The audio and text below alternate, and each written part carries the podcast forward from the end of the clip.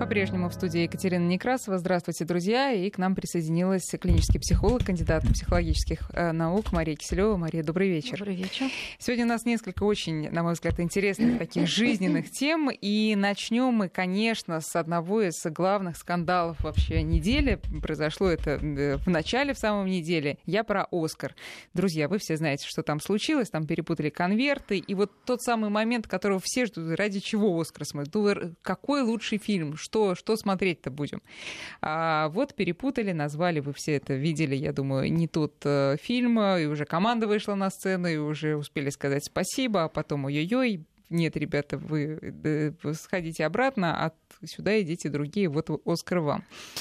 И э, вот этому э, Уоррену Битти, 79-летнему, как я специально уточнила, э, чьими руками невольно эта ошибка произошла, вот только остается догадываться, что он чувствовал в этот момент. Да?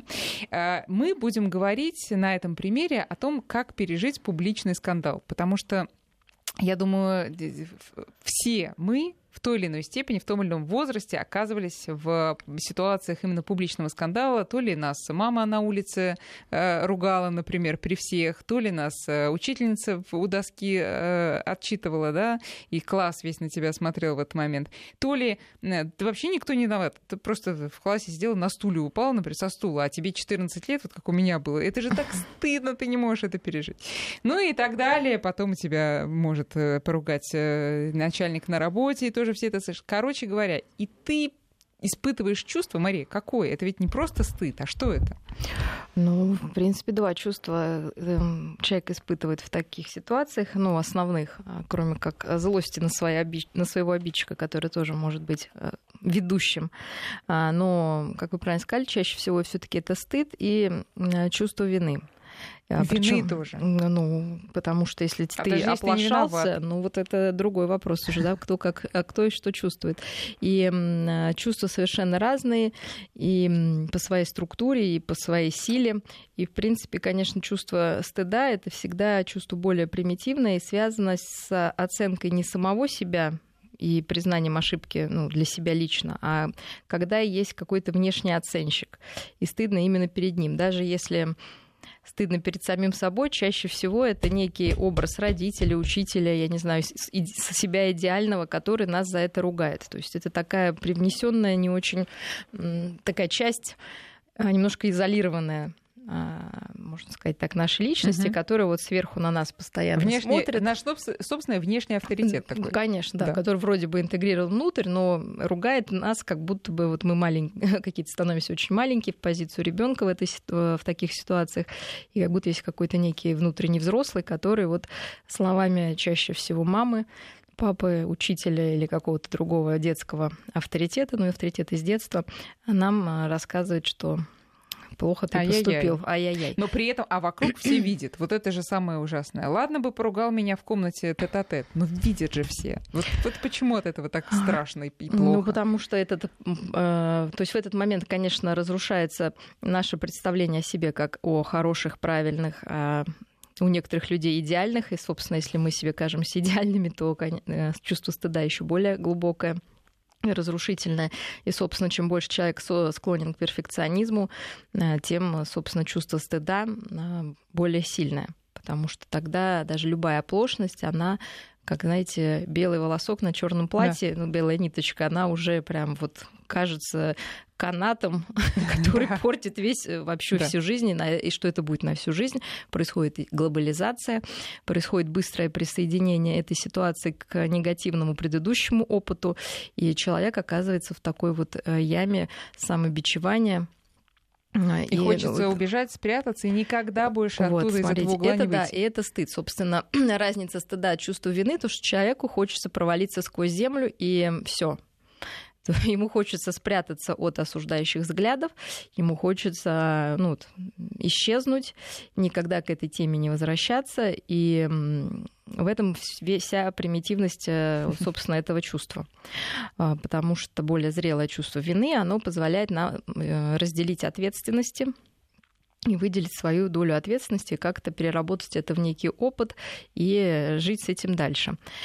Вот. Но вина тоже бывает э, двух видов. Она, чувство вины, она может быть рациональной, а, может быть. Ну, смотрите, если стыд брать, то чаще всего все-таки человеку обидно, а, что его поймали. Угу. Ну да. Вот. И еще к этому же чувству прибавляется чувство злости на мир. То есть все равно он считает, что как-то да, какая-то несправедливость весь мир такая, против тебя. Да, что да. весь мир против него или его как-то не оценили. А, и вот это отличает, опять же, от чувства вины, когда человек пытается а, разобраться вот в этих пропорциях а, мира. И в чем, собственно, такое нерациональное чувство вины, оно часто глобальное, и оно, как стыд, эм, тоже может захлестнуть полностью страдающего, назовем так. Но тогда он начинает... То есть при стыде нет чувства самокопания. Мы просто ненавидим эту ситуацию, и все. То есть, да, оно такое пустое, выжигающее чувство. А, а оно, извините, немножко на нем задержимся. Сколько может длиться? Очень долго может длиться. Может, конечно. То есть человек может блокироваться вот этим чувством, потому что именно его примитивностью, потому что с ним ничего нельзя сделать. То есть вот это произошло, и все, и это конец. И вот это может заблокировать любую какую-то будущую деятельность, может вызвать э, потом социофобии там, вот, или какие-то да, другие это, проблемы. Это может э, э, вариантов может быть очень много, вплоть до того, что, точнее, начиная с того, что тебе просто очень неприятно об этом вспоминать, и ты ну кончая стараешься... тем, что происходит Конечно, часто в просто... Японии, когда да, да, вот это, люди да. просто заканчивают делать себе харакири, да. и это именно чувство стыда, когда ты не можешь пережить, а, что и вы в говорите, чужих что глазах харакири делают люди, которые испытывают примитивное достаточно. Ну, конечно, ну, зачем же себя убивать из-за какой-то ошибки, которую чаще в большинстве случаев можно исправить и вообще жить дальше. Ну, а там же считается наоборот, что это человек ну, это куль... доблестный очень такой вот. Ну, это культурная традиция. Ну, кстати, взрослые люди, мы разговаривали специально в Японии, ну, так сказать, Конечно, честь очень важное качество и понимание этого а для японской культуры, ну, самоубийство там никто не поддерживает, это точно. Uh-huh. А, вот, поэтому все-таки можно, наверное, как-то по-другому справиться э, и восстановить свою репутацию. А как? Давайте все-таки сейчас да, разберемся. То есть есть да. стыд, вот он заблокирует, то, что и то, и другое, оно все приводит к, к одним последствиям к тому, что человек часть, ну, для него это становится таким э, событием, которое как я сказала, блокирует деятельность, человек пытается избегать таких ситуаций, пытается избегать людей, связанных с этой ситуацией. Вот, может быть, пытается мстить. И, кстати, в данном случае месть это может быть даже какой-то путь к решению и выхода из этой такой вот запут, mm-hmm. ну, такой блокировки. Вот, а предчувствие вины, то есть, ну, все равно в данном случае человек склонный к стыду, это такой нарциссичный человек, это человек все-таки считающий, что в его неудачах другие люди виноваты, что он идеален, и мир должен, собственно, к нему так относиться. Вот. А человек, испытывающий чувство вины, он, конечно, постоянно занимается самокопанием и ищет в себе причины произошедшего.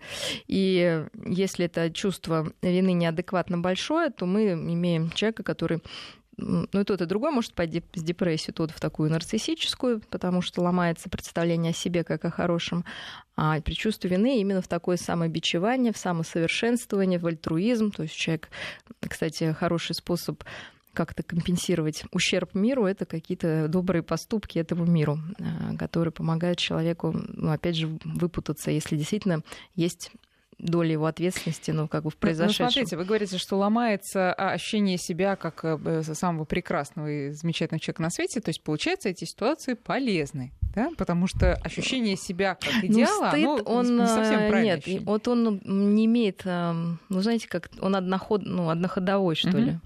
В том-то все дело. Это не опыт, это просто то, что ты хочешь вычеркнуть, и все. И в эту ситуацию не попадать. Это скорее ведет к тактике избегания.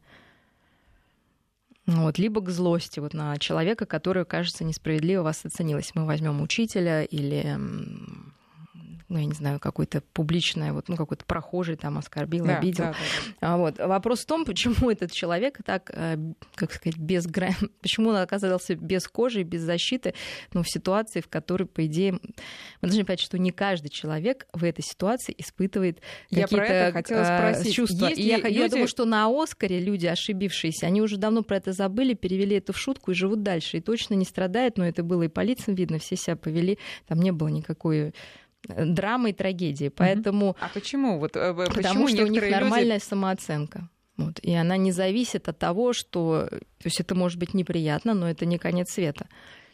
Вот. И очень важно не делать а, собственно, драму происходящего. Но это второе. Значит, первое. Да. А что за люди? То есть есть некое сочетание качеств. Первое — это что ситуация такого публичного ну, унижения, назовем, она, сама ситуация, она э, личностно значима для человека. Ну, например, девушка хочет быть очень красивой, стройной и прекрасной. Вот, и кто-то ей сказал, что она и так такой может быть. Но кто-то заметил, что, не знаю, у нее какие-то там складочки где-то, я не знаю, что там торчит. Mm-hmm. Все, то есть для другого человека, который не замешан на а, на своей, целях, на, да. ну, вот на своей, например, внешности. Это ерунда. Также, наоборот, там молодой человек, может, кто-то заметит, что он что-то не выучил. Или, опять же, актуализируются какие-то ранние-ранние травмы, когда прилюдно, да, как вы правильно говорите, мама отчитывала, и поэтому у, именно у такого человека прилюдное отчитывание начальника вызовет, ну, начальником его, да. вызовет большего, больше эмоциональную фрустрацию, нежели человека, который, ну, просто будет недоумение от того, что происходит, почему со мной так обращается. То есть вот э, очень много составляющих, собственно, которые для каждого человека свои, и я думаю, что слушатели все Каждый знают про себя свои, все знает. Да, Нет, знают про, про девушек ситуации. абсолютно, когда ты условно худеешь, худеешь, худеешь, худеешь, а тебе говорят, ой, а ты немножко поправилась, по-моему, да? Ты думаешь, да и все, и, и все. И, и, и, и, все, и, и идешь есть, конечно, сразу. А, поэтому пока мы будем учить сами взрослые, пока мы будем зависимы а, Конечно, мы все, нам всем интересно, и это нормально, мнение окружения. Пока мы будем от него зависимы, угу. А, мы будем страдать от любого косого взгляда, ну, от хорошо. любого смеха за спиной, который к нам вообще не имеет отношения. И это все детскость, да, потому или что имеет, это... или, или имеет, а и тем что? больше будем страдать. Так вот, когда мы попали в эту ситуацию, нам стало... Нет, смотрите дальше, сейчас я все таки да, скажу. Значит, да. первое — это личностное значение. Поэтому прежде, если вы замечаете, что вы постоянно там чувствуете какую-то неадекватность, обижаетесь, ну, или вам кажется, что вас обижают, это неважно, то эти стыд и вина вас преследуют, то нужно понять, понять, выделить вот эти ситуации, которые для вас особенно личностно значимы, и разобраться, почему именно они. И укрепляться в, это, в ну, вот эту зону, которая для вас уязвима. Там, будь то внешность или не значит, что нужно худеть, становиться идеальным, а просто понять, почему это так важно, почему я зависим от того, как я даже выгляжу. Ну, может, и правда поправить. И вот мне ну, в хорошем смысле, и что? Что дальше? Ну, ничего же не происходит на самом деле страшного. Второе — это нет, ну для, для, для, та девушка, которая считает, что поправившись на 2 килограмма, она никогда не выйдет замуж, наверное, это Но если у нее вообще есть такие мысли, она не выйдет. Могу ее расстроить. Даже если она похудеет на 5. Потому что это не то, из-за чего люди встречаются друг с другом. И, кстати, это большая ошибка, ведущая к большому разочарованию. Когда нам кажется, что вот сейчас мы похудеем, и, или там и сделаем прическу, сделаем пластическую да. операцию, и вот просто все да. изменится как-то радикально. А, конечно, это вносит некий вклад, но вот так вот, а можно, в одной можно этой зоне. к вопросу о публичном скандале просто на моем конкретном uh-huh. примере. Он очень наивный, детский и смешной, но э, и мне даже самой смешно осознавать, что я по-прежнему не могу это вспоминать абсолютно хладнокровно. Э, дело было, по-моему, в седьмом классе. Мы пришли, вот как сейчас помню, в класс химии и готовились к уроку, раскладывали какие-то свои вещи. И одна девочка из класса э, протянула мне яблоко и сказала, хочешь? Я говорю, да. А, и откусила это яблоко. Оказалось, что оно было из воска. Там лежали вот в, в классе несколько фруктов восковых, наглядное пособие. И несколько человек, возможно, достаточно много, видели вот этот мой позор. А, Мария, я до сих пор не могу спокойно об этом вспоминать. Вот скажите, что мне делать? Потому Нет, что... ну и что? Нужно разобраться, что вы почувствовали, я что вас обманули. Повел... Да, что... да, меня обманули, я на это повелась и откусила это восковое яблоко, потом схватила Мне, например, там за... от этого стало бы весело. Нет, а мне нет. Мне, мне было страшно ну... обидно и страшно стыдно, что я повелась на это, что э, все это видели. Теперь все будут об этом говорить. Ага, она кусала ну, восковое вы яблоко. до сих пор сидите, правда, живы. У нас сейчас был просто тоже очень хороший случай, когда мальчик, э, достаточно сложный, боялся рассказывать стихотворение. Ну, сейчас 8 марта, мы готовим праздник. Uh-huh. Ему тоже стыдно, неловко. Ну, в общем, да, чувства какие-то достаточно сложные. Вот, и мы сначала закрыли. Я говорю, так, все закрыли глаза, уши, ну, давай давай, пусть они сидят, просто расскажи. И он рассказал и стоит, что он это сделал с такими глазами. Я проверила у него пульс, ну так, наигранно. Говорю, так, пульс есть, так, дыхание, говорю, живой. Ну и вы остались живы. Дальше, смотрите, мы, конечно, наши а, детские чувства, они очень остры, и а, сами дети, ну и даже подростки не всегда могут с ними справиться. В такой ситуации очень важно это разделить с кем-то и рассказать эту ситуацию другому человеку, пересмотреть ее, увидеть ее как бы со стороны и понять, что ну, на самом деле ничего не произошло, что любой человек может ошибиться. Вопрос в том, что обычно, так как стыдно, мы никому не рассказываем, ну, ваш случай, он действительно да, ну, такой милый, да, скорее да, бывает же милый, более я, я страшная согласна, история, конечно. которую из-за стыда люди не могут ни с кем разделить. И тогда они с ними живут и переварят. Но когда мы становимся взрослыми, мы должны понять, что если у нас в детстве не было ресурса с этим справиться, то когда мы взрослые, мы можем все-таки себя успокоить и разрешить себе и дать себе право на ошибку. Потому что все-таки мир сейчас перфекционистский, это поддерживается. То есть мы не должны ошибаться, мы не должны э, как-то показывать свои слабости. Мы должны быть вот такими, знаете, роботизированными. Это очень выгодно. Выгодно, ну, оп, ну, Работодателю это выгодно, работодателю, а, выгодно пластическим хирургам, да. выгодно магазинам, которые там, если ты не моден, то все. Вся реклама на этом построена, на каком-то стремлении к идеальному. Поэтому, ну, к счастью, э, хотя и тоненькая, но все-таки кора головного мозга у нас есть, отличающая нас от животного. Нужно ее включать иногда. И какая-то рационализация в данном случае, она бы помогла. Ну, собственно, у нас для сложных ситуаций есть психологические защиты. Одни а, такие, может быть, не самые хорошие, но тем не менее они нам нужны, чтобы справляться с такими ситуациями. А другие вполне простые. Это чувство юмора, даже рационализация тоже вытеснение серии «Я подумаю об этом завтра». То есть мы как бы от, отстраняемся от этой ситуации и пытаемся э, смотреть на нее по-другому. Можно представить другого человека в этой ситуации, чтобы вы почувствовали, ну что, прям это так смешно, ну откусил человек яблоко, и что? Ну, и понять, а почему для меня так? Конечно, То я думаю, никто что там... хуже о себе думать не да. Если у тебя ты ходишь, э, я не знаю, у тебя видны там резинка от трусов, ну я не знаю, или задралась Так это же юбка... специально сейчас делается. Мне кажется, вот этот Или- протест, да. кстати, молодежи, когда большинство ходит с резинкой от трусов, вот в этом небрежном виде, возможно, это и есть некий протест. И мы, взрослые, которых раньше воспитывали более строго, да. мы где-то позволяем нашим молодежи быть более раз- развязанной, потому что нам тоже надоело быть Одним вот такими меньше. Да, собранными. Что, Да. Ну вот они так ходят. И меня радует, что молодежь сейчас очень то есть много молодых людей, которые совершенно имеющие цели в жизни, но они себе позволяют э, больше экспериментировать и меньше завязаны вот на оценки других. То есть, ну да, я такой. Вот я такой. Вот у меня сын ходит с декларацией прав человека. Когда ему делают замечание, он достает из широких штанин вот эту декларацию. Всем Но мы, рассказывает. мы сейчас говорим о случаях, когда ты вроде как не виноват, ты стал невольной такой жертвой Нет, обстоятельств. над слушайте, тобой, ну скажем, человек, посмеялись. склонный к чувству вины, найдет вину там, где он не виноват. Поэтому давайте все-таки и об этих людях поговорим. Потому что другой человек на вашем бы месте, вот вы подумали, какая она плохая, они, например, посмеялись и провались я сквозь землю, Да. что это, это один вопрос. А другой человек на вашем месте бы сидел и говорил, как я могла взять это яблоко, я должна была рассмотреть. Так я, ну вот, я то и есть это, себе говорила, вот конечно. это уже чувство вины, что в следующий раз я буду осторожнее. Ну, это хоть какой-то там опыт. Анализ, Ну, да, вот анализ. анализ. Вот, но люди, которые склонны к нерациональному чувству вины, и вот мы подходим ко второму качеству, собственно, это локус контроля. То есть кто мы считаем виноват в ситуации. И здесь мы берем тоже два таких всем известных характеристики человека, пессимисты и оптимисты. Тоже проводили исследования. Собственно, пессимисты считают, что во всем хорошем виноваты другие. Ну, в смысле, это их заслуга. Мгм. А во всем плохом виноват сам вот этот пессимист.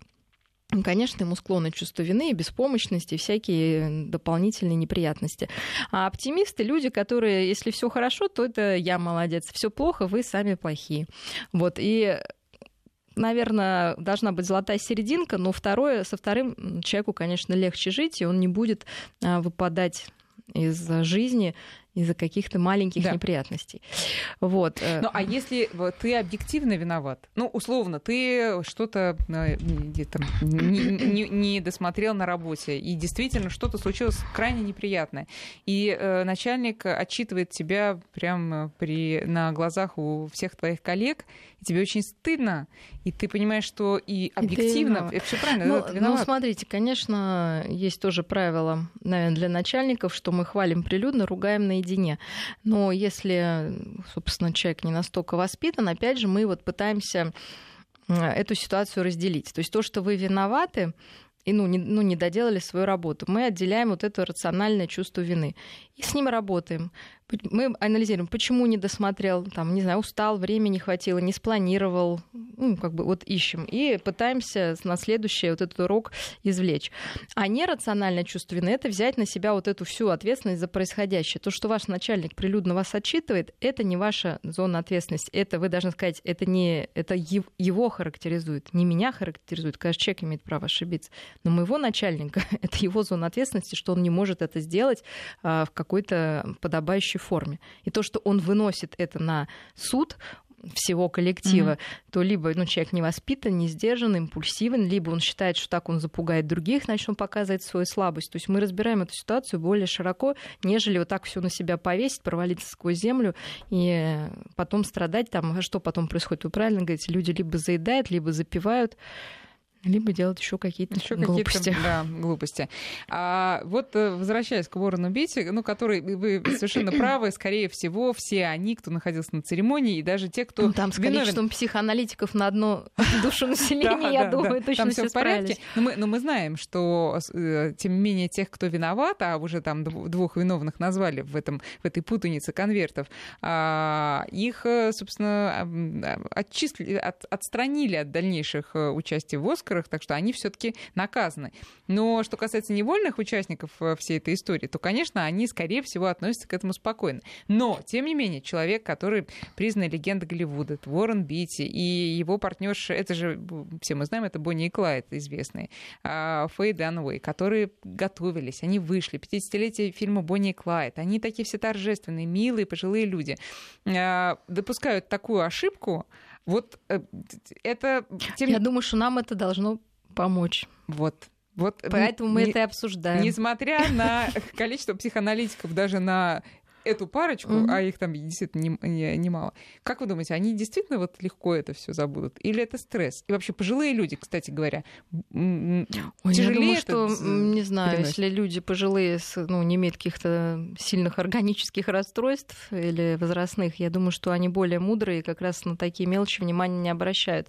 Вопрос в том, почему, вот я говорю, мы обращаем на это такое внимание, потому что в какой-то сложной ситуации мы теперь можем сказать, ну, если они да, ошиблись, конечно. то нам-то уж простым смертным куда деваться, конечно, и мы можем. Собственно, еще один способ справиться с неловкостью, возникающей, ну, если ты что-то там наплошал. Но у каждого человека это было, и мы пережили. Мы пережили, это, собственно, я думаю, кстати, на самом деле не все пережили, к сожалению. Ну, да. вот, но вот э, э, эти люди, значит, оказались без поддержки.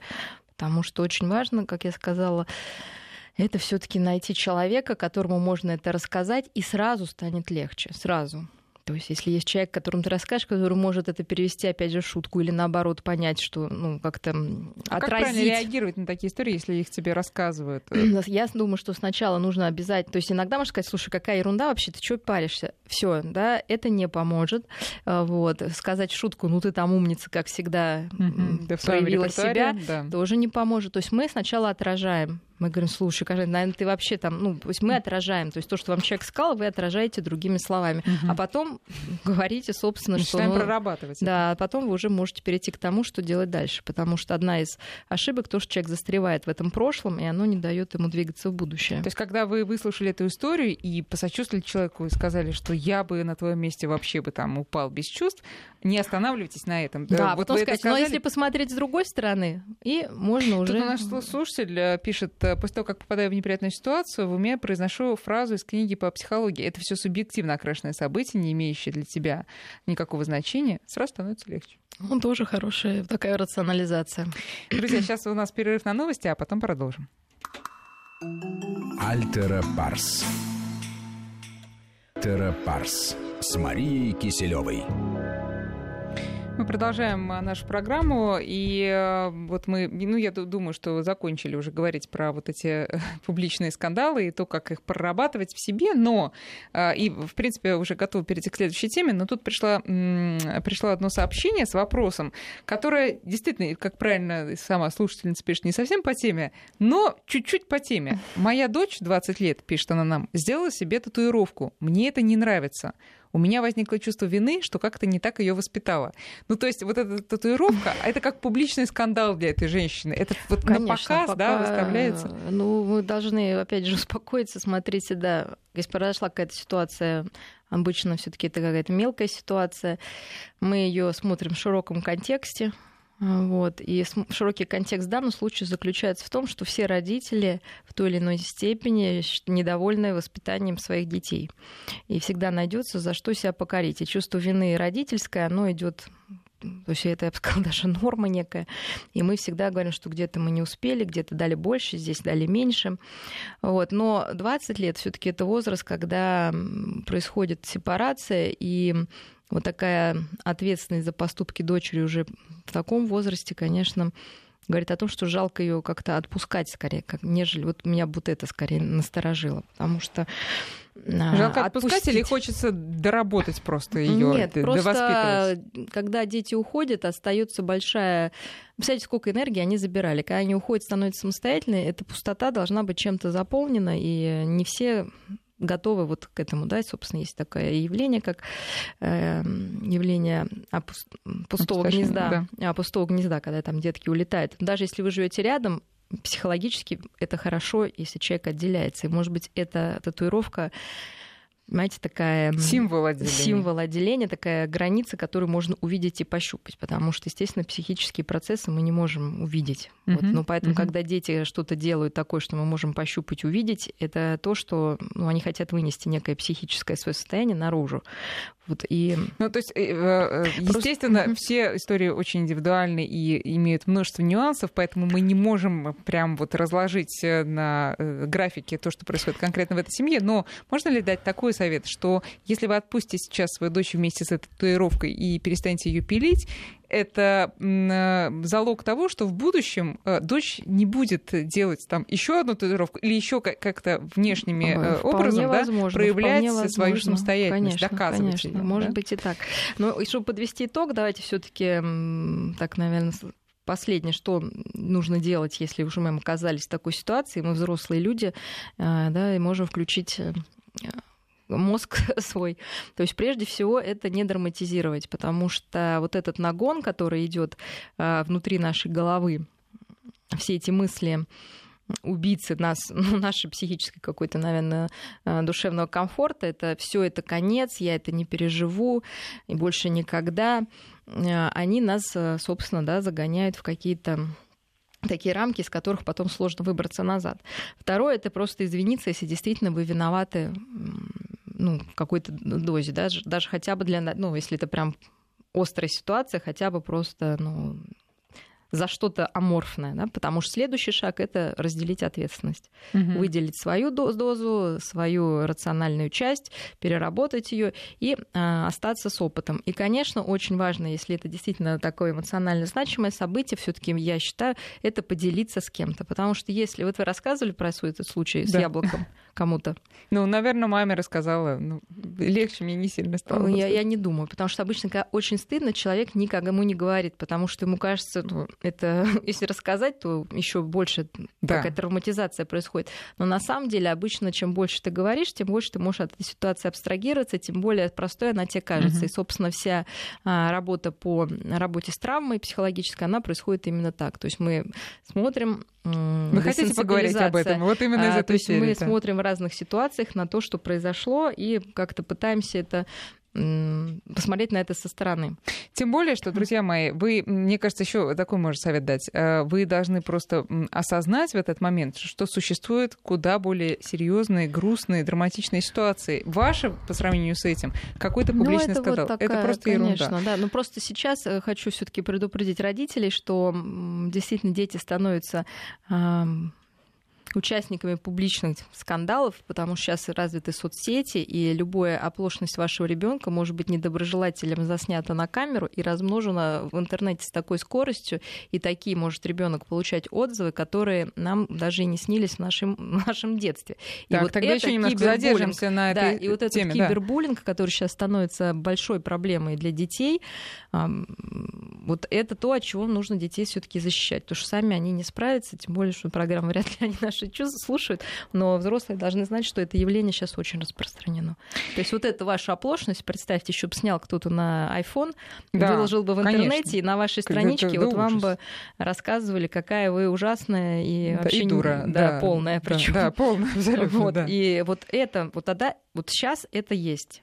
И мы должны научить детей отделяться от э, вот этой всей грязи, которая льется в большом количестве не только на детей, но и на взрослых, но дети, они те люди, которых мы должны все-таки оберегать. Ну и вот э, из всех советов я бы выделила один главный, действительно разделять э, ответственность, да? Да, да, я виновата, но за то, что это распространили... Не, это... ну и за то, что... Ну, здесь нет, здесь вообще вашей вины нет никакой, то есть это уже нет, ну... может быть неким даже преступлением, то есть нужно, почему я говорю, отслеживать, если ребенок э, рассказывает вам о каком-то событии, на ваш взгляд вообще, ну, ерунде, но вы видите, что он там зам- замыкается, что действительно он стал себя по-другому вести, то это уже не проблемка, а проблема, и нельзя оставлять э, ребенка наедине, нельзя его ругать, нужно вникать, то есть может быть, это действительно какое-то имеет продолжение, размножение. Мы понимаем, что информация же в интернете распространяется с огромной скоростью и живет вечно. То есть вы, может, уже забыли, а через год опять это где-то может всплыть. Э, и тогда научить э, ребенка, собственно, отгораживаться от вот этого негатива. Да. И ни в коем случае не брать на себя вот это, ну, не впитывать это, что ли. Теперь давайте перейдем к следующей теме. Собственно, я потому и сказала, что существуют э, ситуации гораздо более драматичные, и на, если о них э, узнавать, читать о них, или, может быть, у кого-то из знакомых такие, то это очень легко на этом фоне понять, э, какая ерунда произошла у вас. А говорю я, собственно, об истории, которая тоже на этой неделе стала известна в Таиланде а, россиянин а, вместе со своими друзьями плавал, ну, поехал на отдых, плавал с ластами и маской, и, видимо, там течением а, как-то их разделило, одних отнесло в одну сторону, этого россиянина по имени Владимир Соснов в другую. В общем, те выбрались, а он э, не выбрался, и сутки, держась за буек вот в, в открытом море, он не знал, что его ждет. Ну, точнее, он догадывался, что ничего хорошего его не ждет, и ждет и прощался с жизнью. А, ну, слава богу, его нашли, вернули, ему 49 лет, э, и ну, это тоже такая характеристика, да, что человек э, в 49 лет, как он переживает вот это а, ощущ... осознание того, что, скорее всего, жизнь окончена. На этом примере хочется поговорить о том, как переживать экстремальные, тяжелые жизненные ситуации, не какую-то ерунду типа там а, конфуза, да, вы прилюдно поругали, а вот действительно очень сложные ситуации. Ну, в данном случае все-таки ситуация была именно острая, и мы знаем, что люди, а, которые любят жизнь, все-таки имеют шанс выжить больше, чем те, которые считают, что жизнь ничего хорошего больше не ждет, от них жизнь ничего не зависит, а все те же характеристики, которые в предыдущей, угу, собственно, теме, да. теме были. Только здесь они, может быть, выступают еще большими катализаторами того, что человек спасется. И вот э, все-таки явление выученной беспомощности здесь работает особенно выученная беспомощность. Выученная беспомощность, да. То есть, когда э, человек считает, что от него ничего в этой жизни не зависит, и были исследования на животных, когда собак, ну я уже рассказывала, давно было, повторюсь, э, собачек помещали ну, в клетку, и когда их и, и били током пол, ну, была некая педаль, которая могла остановить этот удар током. А вот. В одной клетке была такая педаль, которая останавливала, ну, она именно останавливала удар током. И собака в какой-то момент понимала, то есть до нее доходило, что если нажать, то собственно, ток э, прекратится. А в другой э, была педаль, которая изнач... ну, в начале эксперимента не отключала вот этот удар mm-hmm. током. И собака ну, не находила, естественно, никакой связи, и потом просто сдав... Вот. А во второй части эксперимента вот к этой второй собаке подключали возможность этот ток остановить. Но собака уже... Не, она да, просто да. сдавалась mm-hmm. и ну, там, надеюсь, не погибала, в общем-то, но она уже не предпринимала попыток, хотя уже была такая возможность как-то себя спасти. Собственно, у человека то же самое. И когда мы, нам кажется, что от нас ничего не зависит, даже в ситуациях, когда от нас, от нас что-то зависит, мы не действуем.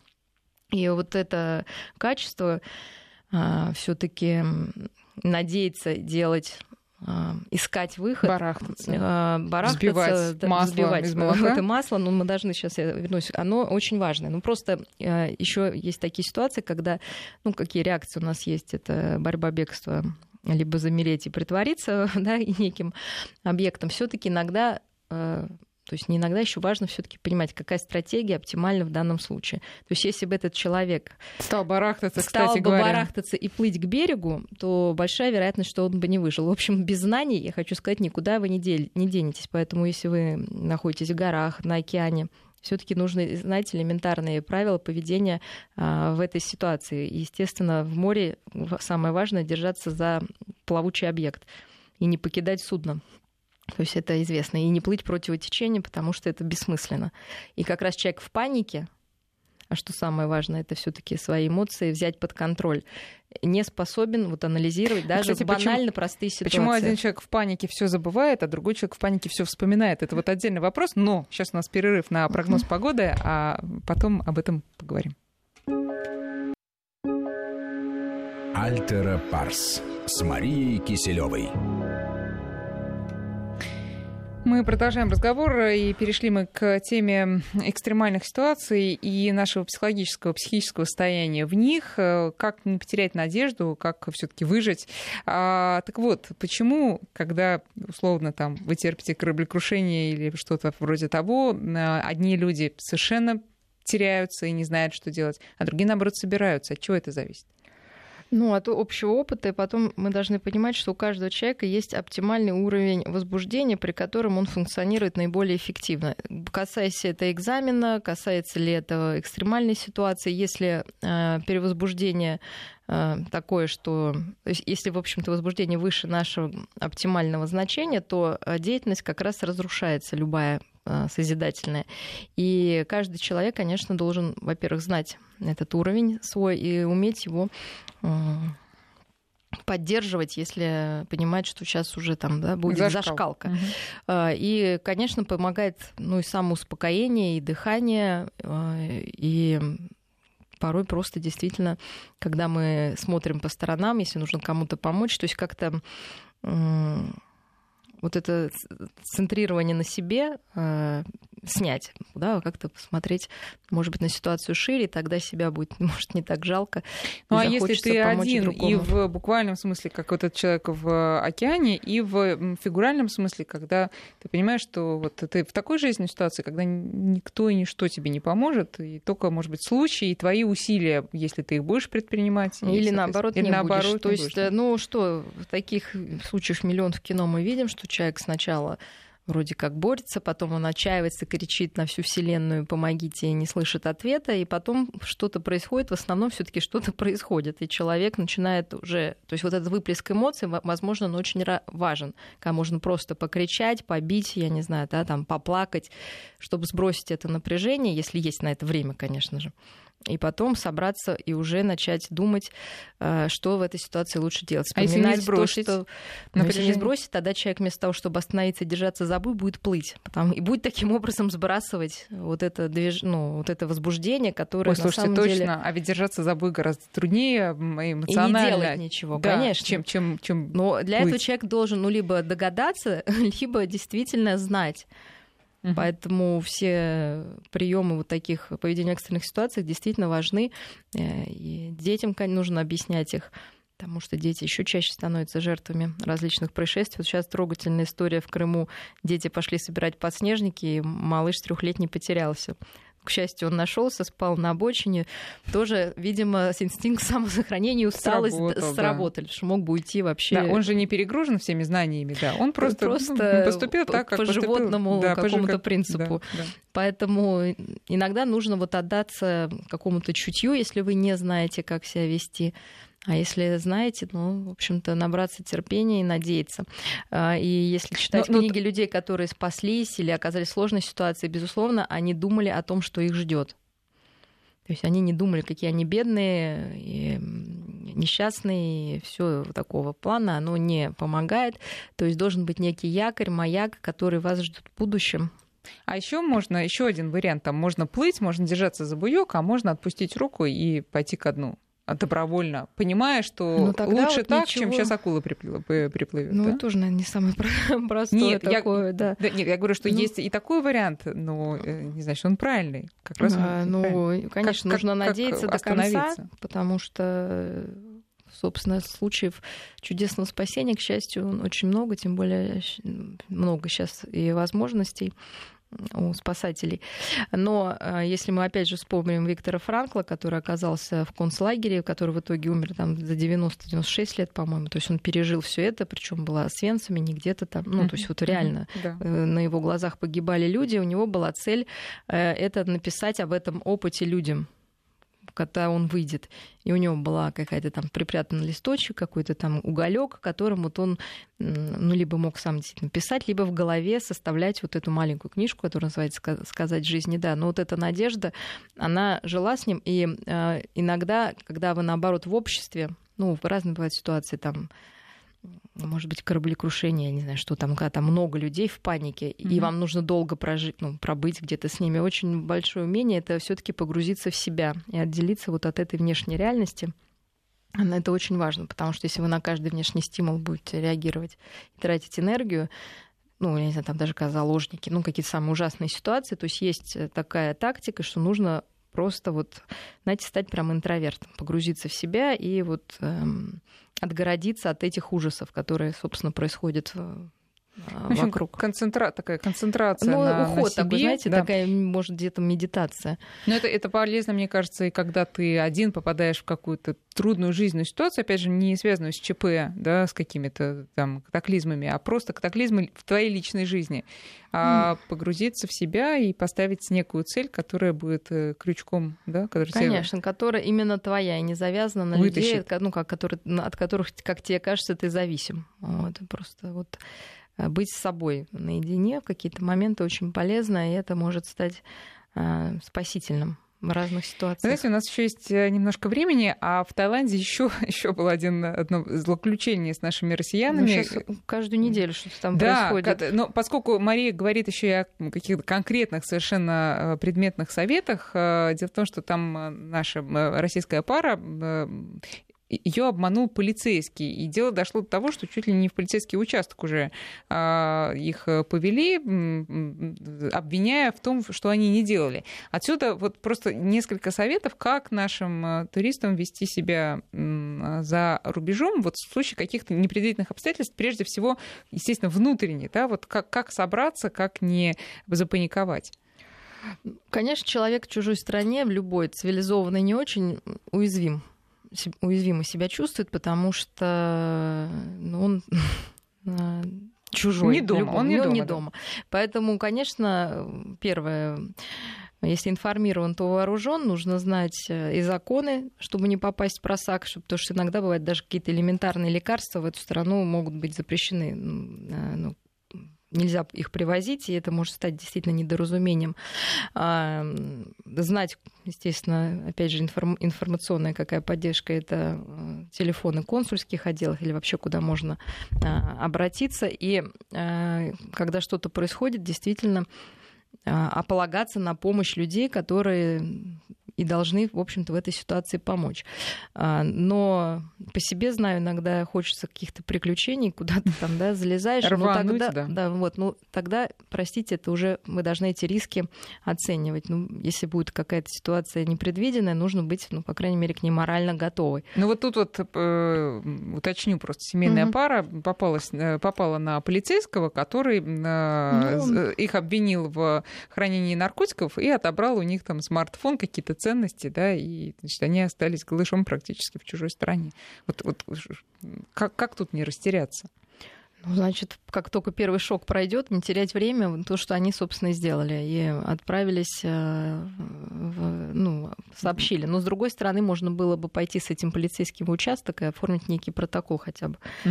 То есть это такое ну, да. более, наверное, было бы логичное решение. То есть, но ну, опять же, если мы знаем законы, считайте, что мы там, к сожалению, достаточно ну, уязвимы, да, да, и бесправны. уязвимы, да. А, вот, и очень важно знать не только законы, культурные традиции, опасности, собственно, все это можно найти и в интернете, и каких-то советах туристам. Поэтому Но еще на... часто уже мы все равно едем вот на свой страх и риск, и потом иногда удивляемся. А качать права тут правильно? Вот как-то? А, я думаю, что все эмоциональные реакции в любой стране мира, включая нашу страну, с представителями органов, они ведут к обратному эффекту потому что само неуважение к профессии, оно вызывает дополнительное желание у профессионалов вас наказать. Ну, а иногда это действительно прописано законом. Поэтому лучше спокойно разобраться, не знаю, требовать адвоката, идти в участок, искать свидетелей, то есть как-то расширять вот эту зону. Да. А, и, Даже и расширять зону действия. людей, которые это видят. Если вы понимаете, что происходит незаконно, позвать э, служителя гостиницы, я не знаю, ну как-то вот так. А, и надеяться на лучшее, барахтаться все равно. Мария, спасибо большое. Время у нас подошло к концу. Э, мы, друзья, видимся с вами на этой передаче каждую неделю. Напоминаю, по воскресеньям с 7 до 8. И через неделю увидимся снова. Мария Киселева, спасибо до большое. Свидания, до свидания. Спасибо.